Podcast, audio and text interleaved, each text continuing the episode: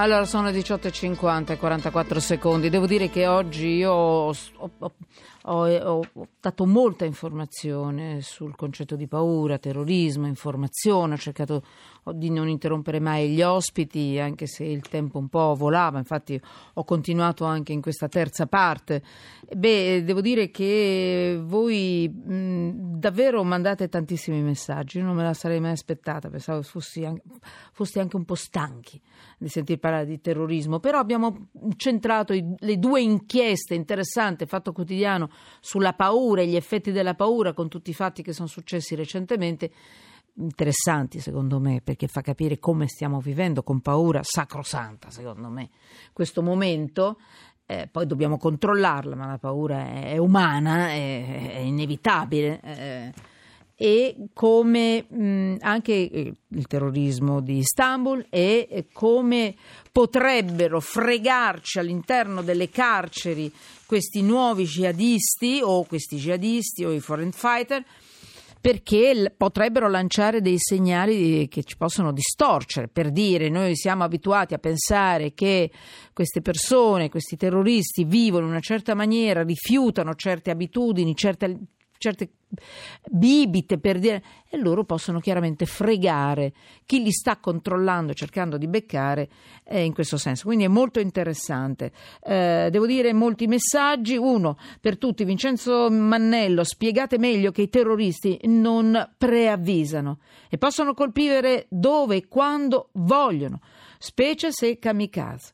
E eh, Vincenzo io lo so hai ragione ma questo purtroppo lo sappiamo, ecco perché abbiamo eh, paura. Ancora altri messaggi, poi saluto Paolo Baroni che è lì. Che ci Amedeo Ricucci, lezione di giornalismo, analisi competente e condivisibile. Floriano, ciao Seganervi, eh, mi sa che questa sono io, non è Ricucci. Hai messo le catene alla scopa, Massimo, ma quante me ne sono arrivate oggi? Grazie, mi hai fatto un po' sorridere perché basta guerra.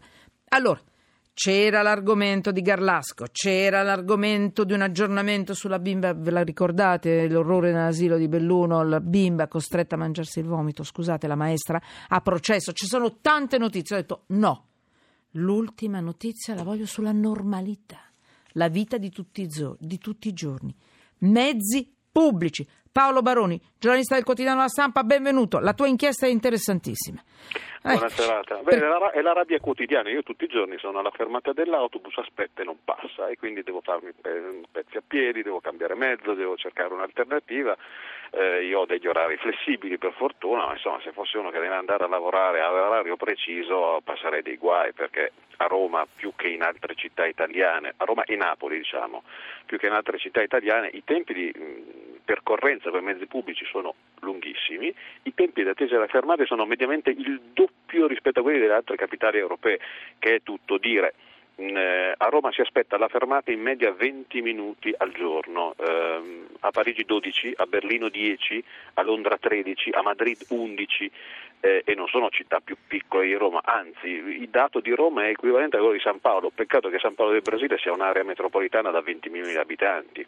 Insomma, mm, la distanza è tanta. Se poi vediamo il dettaglio del dato di Roma, che è mm, insomma, il punto critico del, del nostro paese, diciamo, del sistema dei trasporti locali italiano, il 39% degli utenti eh, aspetta più di 20 minuti, anche questo è un dato fuori linea che è equivalente anche in questo caso eh, a quello di San Paolo del Brasile, 35%, a quello di Los Angeles, a quello di Istanbul, ovviamente non penso che Roma si voglia paragonare a Istanbul come qualità della vita e dei servizi, almeno non dovrebbe aspirare a questo. No? Eh, c'è un problema di, di, sì. di, di mezzi, lo sappiamo l'ATAC è la, l'azienda più scassata d'Italia, eh, sempre lì sull'orlo del fallimento. L'anno scorso, la racconta bene Mattia Feltri nell'altro servizio che compone la nostra pagina, eh, l'ATAC ha cancellato mh, 19 milioni di chilometri di corse, in pratica è stata Hai detto una ATAC? Sì. ATAC. Quindi ATAC. è la, la Roma. Roma, certo, sì, sì. Roma, perché il problema è Roma, diciamo, eh, nelle altre città, le altre città italiane hanno aziende più efficienti, sono più piccole, è più semplice spostarsi, anche se poi in realtà ad esempio i milanesi eh, percorrono molti più chilometri per andare e tornare dal lavoro e impiegano molto meno tempo e aspettano anche loro molti meno minuti alle fermate. Poi se guardiamo in Europa, eh, Parigi si è dato un obiettivo, attesa massima di 5 minuti entro il 2020. Sono abbastanza lontani, ma sono molto più dotati dal punto di vista delle infrastrutture ed è probabile che ci arrivino.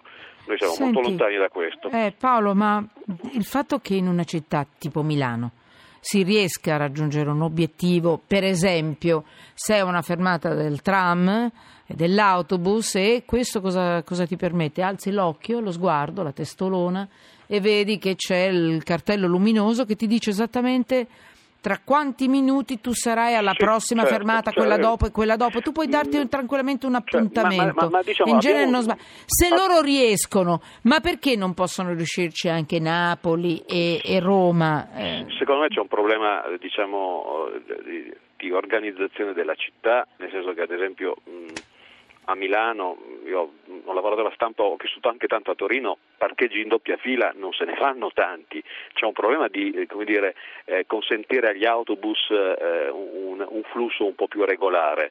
Eh, quante volte si vede a Roma che una linea si ferma perché c'è un mezzo in doppia fila e non c'è la possibilità di passare? certo. Non ci sono i vigili per strada che fanno le multe, eh, il parcheggio in doppia fila è la prassi, all'angolo delle strade, eh, i camion alle fermate dell'autobus che ostacolano la salita, insomma gli ostacoli sono tanti.